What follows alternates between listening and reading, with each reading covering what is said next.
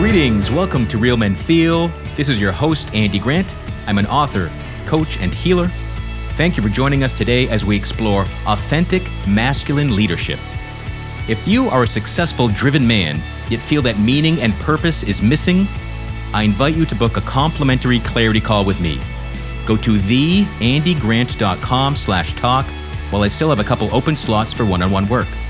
Again, that is theandygrant.com slash talk because you deserve more. My guest today is Mike Sherrick.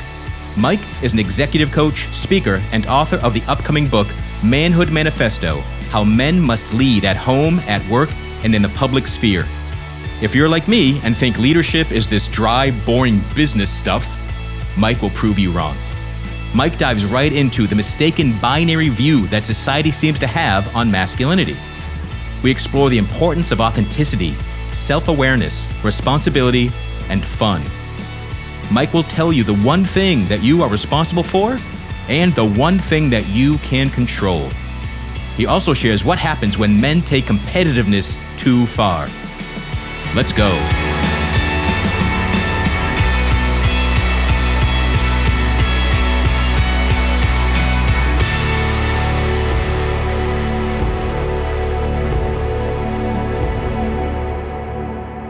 Mike, welcome to Real Men Feel. It's great to see you and have you here today. Thank you so much, man. I'm so happy to be here. I'm really looking forward to it. You know, we spoke one time before, I think just once, and you had said something around that right now there's this really binary approach to masculinity. Could you expand on that a bit? Yeah.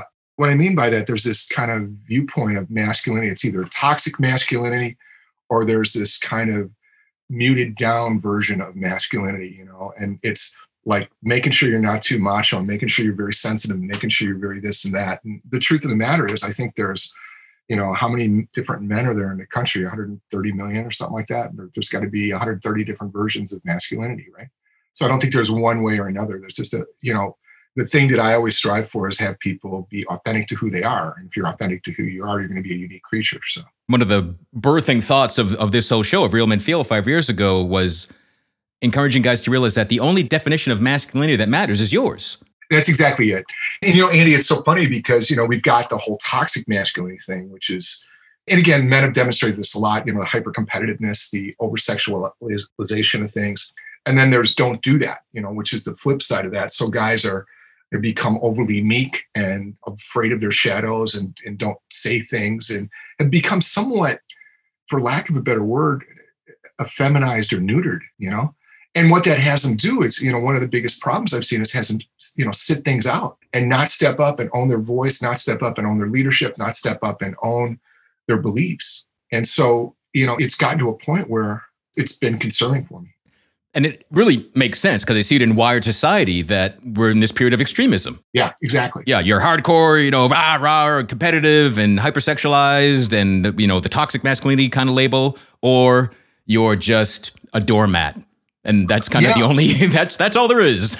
well, it's funny. I guess if I would label myself on that spectrum, I lean toward the Clint Eastwood, John Wayne version of things. Right? You know, you know, it's been a gift because I've had to become really responsible for you know how you show up and all the goofy things that guys do. You know, I mean, I do them all, but you know, you you know, I've, I've had to be responsible for it. It's given me really interesting perspective on things because I'm not the doormat kind of guy. Yeah, I don't see either of those types as being that. So, what does being the John Wayne or Clint Eastwood type? What what does that mean to you? Well, kind of the more traditional kind of male. You know, kind of the uh, 50s, early 60s version of. You know, I worked in construction, worked in manufacturing, drive a pickup truck, rode a Harley, ride, wear blue jeans, smoke cigars, drop f bombs. You know, kind of the the traditional. You know, some might say toxic, but I don't think I do the toxic behavior, but I'm I'm very traditional in my in my viewpoint of what masculinity looks like. I mean, just I mean the way I cut my hair, the clothes I wear, the whole thing, you know. So I think that's what it, you know, for me at least, that's what I mean by it, you know. I, I do workshops on masculinity, and I'll often show. I start off depending when you grew up. Here are the kind of men you might recognize in role models, and I'll show John Wayne, and 25 and under, they're like, no idea who that is. Yeah, even say his name, they're like, nope, don't know. I'm like, oh, okay. And then again in the 70s, yeah, Eastwood, oh yeah, no, I've heard of him. I'm like, okay. but it's just interesting. And that's the whole thing. And, and it's there's a clarity that comes with it, but there can also be constraints that come with it, right? And so, you know, what I like about it is the clarity. What I kind of am responsible for is I don't have as much of the constraints about it. You know, that's what I think it is. You know, you just kind of just start looking at it. Yeah. So it's recognizing like here's kind of my mode, my general type, but you don't let it be the man box. You don't let it be these rules that you live by. I mean, the key to success is, is self awareness, right? And it's you running your life, not having the circumstances of your life run you. And so it's really about getting to the place of choice and self awareness, not reaction. And I think all too often, you know, we get caught up in reaction, reaction to circumstances around, especially there's a lot of uncertainty out there. There's a lot of stuff going on that we just have no clue about, like from the pandemic to all the social changes that are going on to, you know, the narrative around men and what that means. So it's a different time. I always say nobody can heal or change anything until they're aware of it. So I love that you bring up awareness and that that is so important. I think that might be one of the most underrated things for human beings especially for guys, because so much of what we do, Andy, is is externally focused. So much of what we do is about accomplishing, especially from the male narrative. We're about accomplishing things. We're about working hard. We're about you know doing this or doing that. We're about winning. We're about achieving. Those are all externally pointed things, and we get our feedback not from who we are, but from the results we've produced, right? And the results we produce maybe are correlated somewhat to who we are, but really who we are is unique experience. And just because someone's made more money or been more successful doesn't mean they're a better guy. So, you know, we have to have that understanding of who we are and what makes us who we are, and then operate consistent with that. And then what will happen is we'll actually be successful with an endeavor we take on because we're in alignment between our self-awareness plus our authentic expression. Will you can't help but be successful. You know? Yeah. So if, if you are authentically a more traditional male, and again, you you get the results, you feel good, you enjoy it, it works for you. Whereas someone else, maybe they're trying to be that, and because they you know they feel like they were placed in a, in a label or whatever misperception, lack of awareness is making them, and it doesn't feel right. It doesn't feel good. It's binary at the extremes, but there's a whole spectrum of maleness in between there. And what I found, Andy, that's so cool is that when you are authentic to who you are, right? there's no barrier then. They're just you're connecting with the other human. And so when you connect with the other human being, it doesn't matter what gender they are, what race they are, what role they take on, you know, you start connecting at a human level.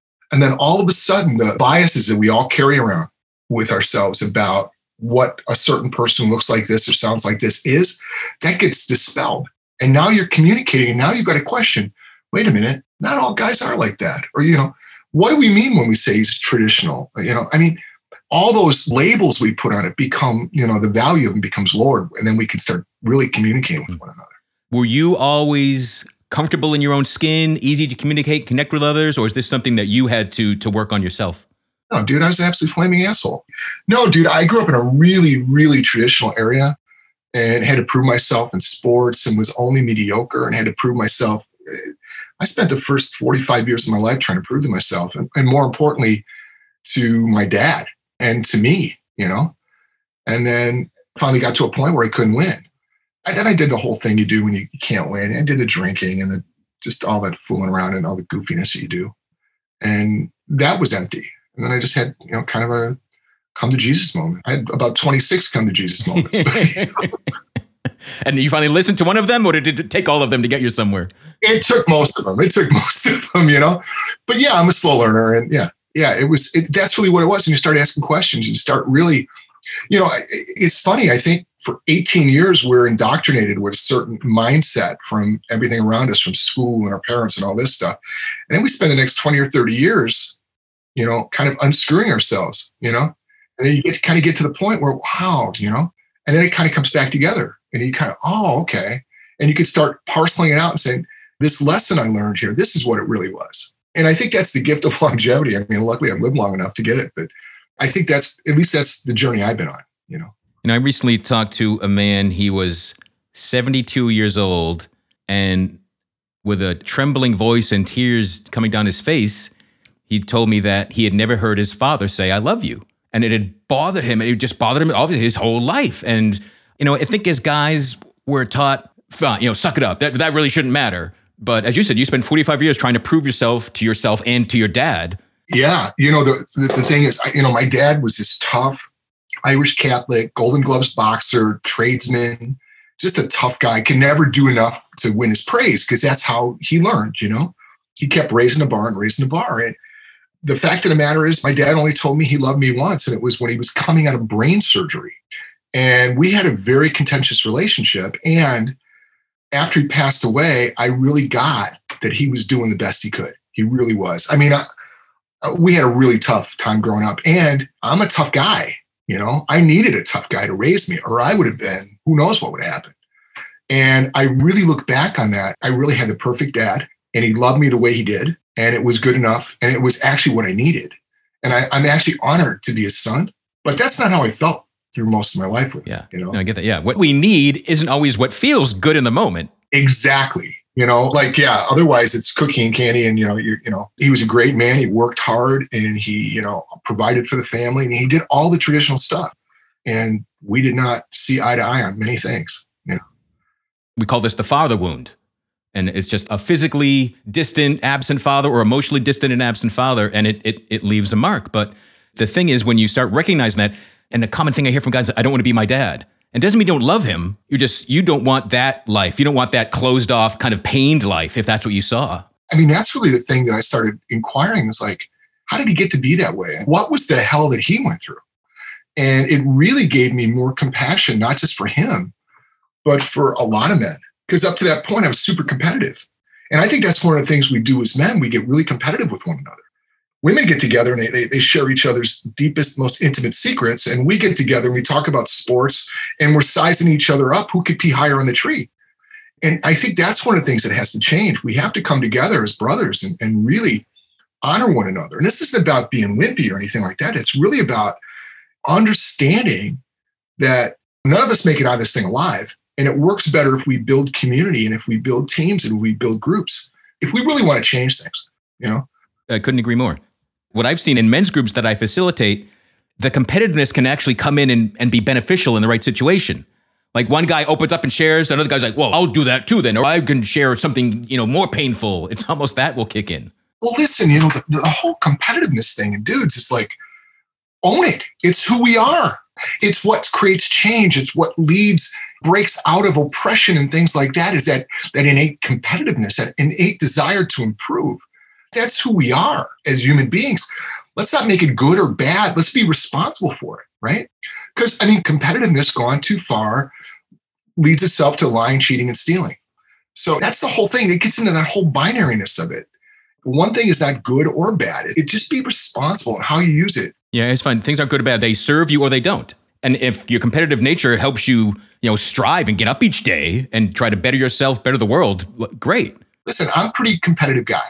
And I was a role where I was involved in business development sales, you know, and I've done like 10,000 business to business transactions. And I was an animal.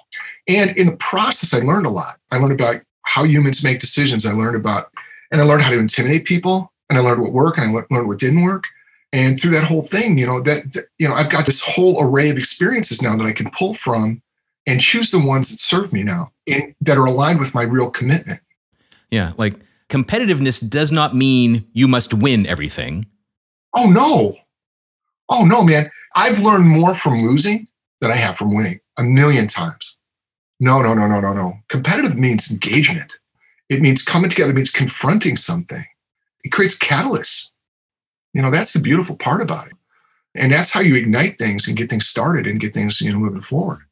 And I, I love that you bring up responsibility because that was something I ran from for much of my life. I thought responsibility and blame were synonyms. Yeah, I uh, was raised Catholic. Responsibility and obligation, right? Yeah. All right. So, what makes responsibility be more of service, be more empowering? Is it responsibility that you choose? Is it dropping the obligation part of it? I think if you really think about what freedom is, right? Real freedom requires responsibility. So for me, responsibility allows for access for full, full self expression, for me to do whatever I need to do to achieve the thing that I'm out to achieve, which is fulfilling my commitment. And you got to be responsible for it.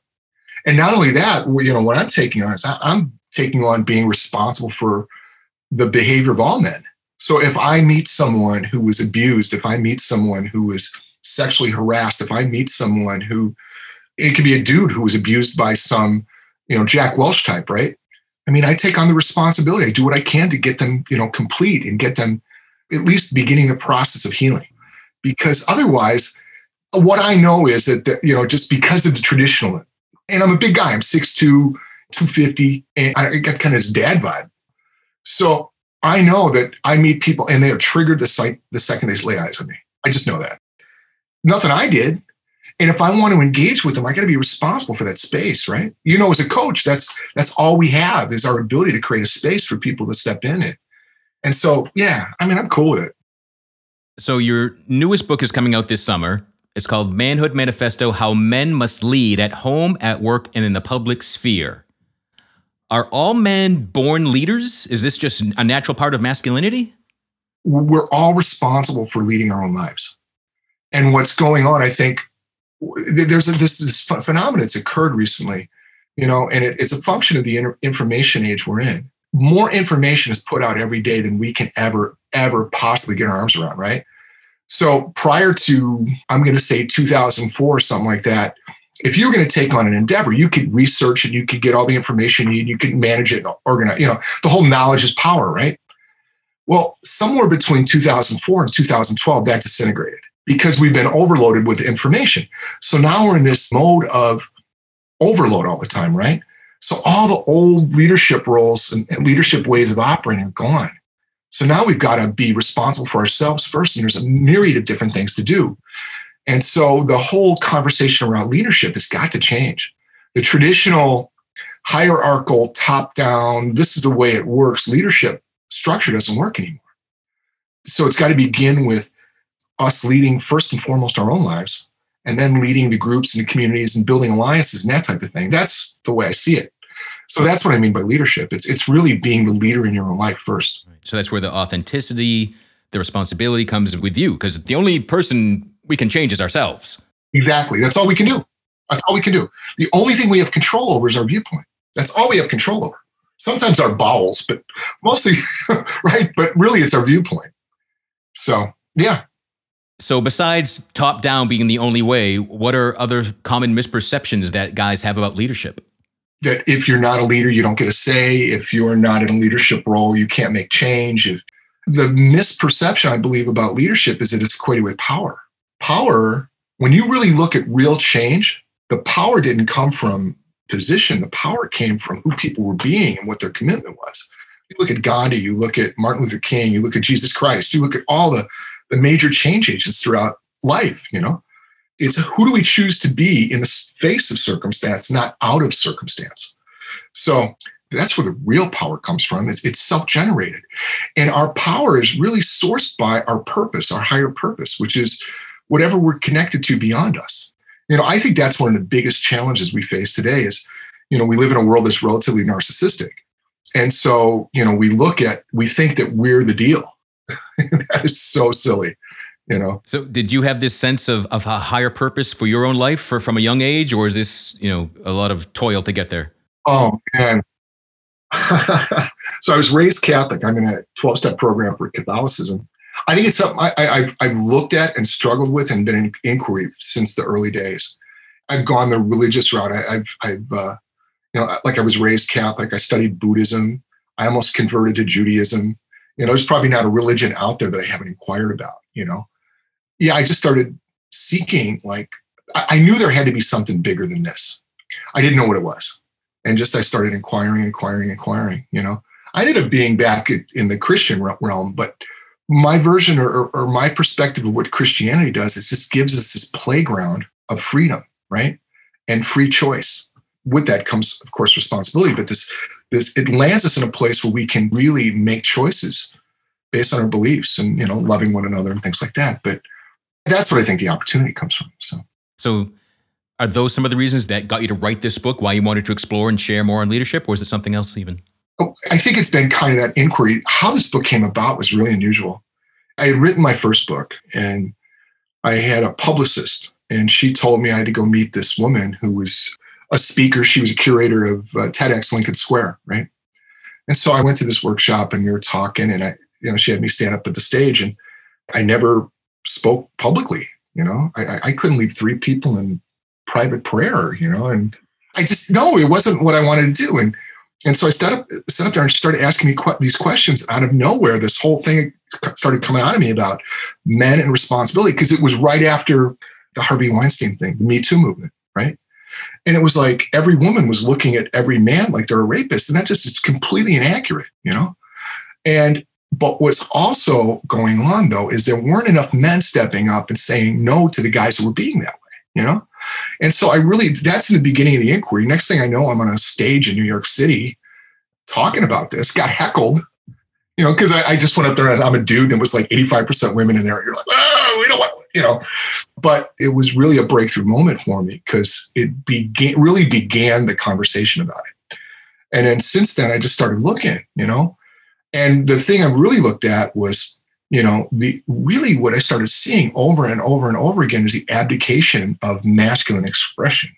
You see it in the media, you see it in politics, and the biggest impact, I think, is around kids. You know, I mean, how many young men and boys are raised without fathers? And the impact of it is incredible. You know, I see these young men that, you know, are the victims of police shootings, and very seldom do you ever see a father involved. You know, you see their moms, but you don't see the fathers. And it doesn't matter what race they are. You know, even the kid in Kenosha that shot the two kids that went to jail, you know, the young white kid, there was no father in involved there either. You know, so there's this gap of men really standing up and training and developing and teaching and guiding young men. And you know, women are great, but they're not the ones to guide young men and how to become adult men. Because what they do is they raise boys. And when the boys grow up, guess what they are? They're boys. And I find single women that I've met, they kind of grow up with that father wound, that distant dad not yeah. teaching. And so they end up teaching this distorted, sometimes toxic masculinity. They teach, oh, you should never tell me how you feel. You should just come home and drink at night. You should, you know, hate your job because that's what they saw. Well, they have no understanding of what it is. Part of what masculinity is, it, it's tough. You got to discover stuff. That's why sports are so important. You get hurt and you fail. And, and at least that's what I've seen. The guys that I know that I consider close friends have learned far more by the, their failings than by their successes. And I've got a, an ecology of friends that are incredibly successful. But it's really the it's getting up that one more time, you know? What are some examples of healthy masculine expression that you wish we were all seeing more of? Standing up to aberrant behavior, you know, saying no. When some of the media stuff that's coming out and, and making these broad proclamations, just st- stand up and say, no, that's not true. Now, I'm not talking about getting argumentative. I'm not talking about getting riotous. I'm not talking about activism. I'm just saying, no, no, that's an error. And show them why. I think the other things, like school's not being open. Why aren't there fathers out there going, put the kids back in school? Or we're not going to pay our property taxes. But they don't. They're just letting, you know, the moms do all the heavy lifting. And we've done that across the board. You know, we've kind of abdicated, like, oh, I don't want to get in trouble. We've lost our courage. And, you know, the cancel culture stuff. No, you can't do that. No, no, no, no, no. No. It's a one word answer, it's a complete sentence. It works really well. And what it can do is actually stimulate further conversation. It's how do you stand up to a bully? You say no. You know, you stand up to him. And I think that's what's missing from men is we haven't stood up. We're, we're not standing up now. Yeah, because earlier said that you were taking on responsibility for other men. So it is that confrontation doesn't seem like the right word, but it's, it's along that line. It's just it's standing for. You know, it's really standing for. It's not confronting. This is not an act of aggression. Okay. This is an act of standing for in what you believe. It's owning your voice. It's owning your heart. Yeah. It's really, and we're talking about awareness earlier. So it's helping guys that aren't aware to be aware of what they're doing. Absolutely. Yeah. And doing so in a way, one of the problems that, as guys, one of the things we do when someone's not doing what we think is right, we tend to correct them and tell, oh, you're, you know, you're wrong. And it's not that. It's really getting more curious and it's standing and showing them, you know, really demonstrating what it looks like. Yeah, again, showing that they don't have to live just this one way. It's not this binary thing. Yeah, you're not on or off. No, no, there's a million different ways to be. Looking at your website, there's a lot of great content there. There's one line that really stuck with me. You weren't just born to pay bills and die. Oh, yeah, yeah, yeah, yeah. That's dumb. You know, why would you want to do that? I, I mean, one of the blessings that I have is I have a lot of fun, too much sometimes, you know. For me, if we're not laughing, if we're not having fun, if this isn't a good time, why? I've got a really good friend who's uh, super Irish, and we go out and we smoke cigars and drink beer together. And he's got this toast, know, we're not here for a long time. We're here for a good time. And if we're lucky, we're here for a good long time, right? You know, it's, it's, it's kind of this BS kind of cheer thing that you do when you're drinking, you know, that one too many beers, but it's so authentic to him because that's, this guy's really a great time. And it's so true. I think we worry too much and we make stuff too significant, you know? Well, that might be the answer to what I was going to ask next. What's one thing you wish more men knew? Hmm, that's a great question. How great they were, really, like how great they were, and how it all works out. Fritz Perl said, "It always ends well, and if it's not going so well, it's not over." Right, and so you know, it's it's just that to bring a sense of optimism to whatever you do, because we really create our life, and how we look at it is how it's going to go anyway. Yeah, the power of our responsibility, perceptions, awareness, authenticity. Those are all the ingredients. Cool. And fun. And fun, yeah. Have fun. I, you know, I ride a Harley. I don't know how you could ride a Harley and not have fun. There is a couple ways. You can get caught up in a thunderstorm. You can ride when it's really cold out. Last summer, I rode 1,080 miles in a 24, did the, the iron butt, right? It was the stupidest thing. it was fun to Des Moines, and I had to come from Des Moines home, and that was another 250 miles of pure hell. But yeah, but it's it's it's fun. How, how tempting is it to hire a trailer and like drag your bike home after something like that? I'll tell you, it's really interesting. I thought about it. You know, I thought about calling my brother. I said, "I'm going to st- spend the night in Des Moines. Bring your trailer, get over here and get me because I'm done." But you know, I set out to do some, and I'm just stubborn enough to do it. It's like competitiveness, right? to prove I could do it. I didn't want to ride a motorcycle for three more months after I got done. I'm telling you, I was done. Almost sold it. It was horrible. So anybody out there considering the iron butt, don't do it. It's dumb. It's really dumb. Mike, of all the things you've done and accomplished and have shared, I wonder what stands out to you as something that you're most proud of. Well, first thing, just proud. Well, being a dad is cool, right? So, but I don't know if proud is the word. I love my son. I really enjoy the work I do if I was going to be proud of anything, it's that my work is a complete and pure, authentic expression of who I am. And I'm really committed to it. So it doesn't seem like much work and it's work. And I, think that's it. I think I've got a ton of relationships in my life that I really, really honor and value. I think that's it. Somehow I've been blessed with great health. Uh, nothing I had to do with it. I promise. I, I, lived like a pirate for the first 55 years. So, but yeah, no, I, I just had a blessed life, man. And I, I think I've got a great group of guarding angels that watch out for me. You know, I hope I can be really proud of this book. Whenever you write a book, it's for me, it's scary because you're putting yourself out there. And this book is pretty bold. Not everyone's going to like everything that's said in it, but it's not intentionally antagonistic. It's just speaking the truth, you know? So I, I hope people read it and I hope people get the message and I hope they get the intention behind it. Those are sometimes hard things to deliver in a book but I'm proud of the fact that I that I wrote it. So, what is the intention? What's the ideal message you hope at least one reader gets? That's a great question. I think the message is that we have the power to do whatever we want within us. And it begins with understanding who we are. It begins with connecting to our purpose. And the world needs men, and the world needs male leadership, and they need authentic male expression, whatever that may be. There's not one standard for it. Yeah, that's the thing that authenticity is one thing, but it means being true to whatever your one thing might be. Exactly. Exactly. And there can be multiple millions of different versions of what's authentic. This is something I struggled with younger, but our mission and our purpose, what excites us, that can change too. Of course. Like as we evolve, our dreams and desires can evolve too. Yeah. No, it, it really does. It and I think what happens if you're really like in alignment with your mission and your purpose, it starts to open up and it becomes bolder and bolder. Like mine, if I were to put down a to-do list, I'd have 50 years of stuff to do right now. There's no way I'm going to be here 50 years from now. There's no way. I'd be the oldest man in history of mankind, you know? Yeah, but it's so what?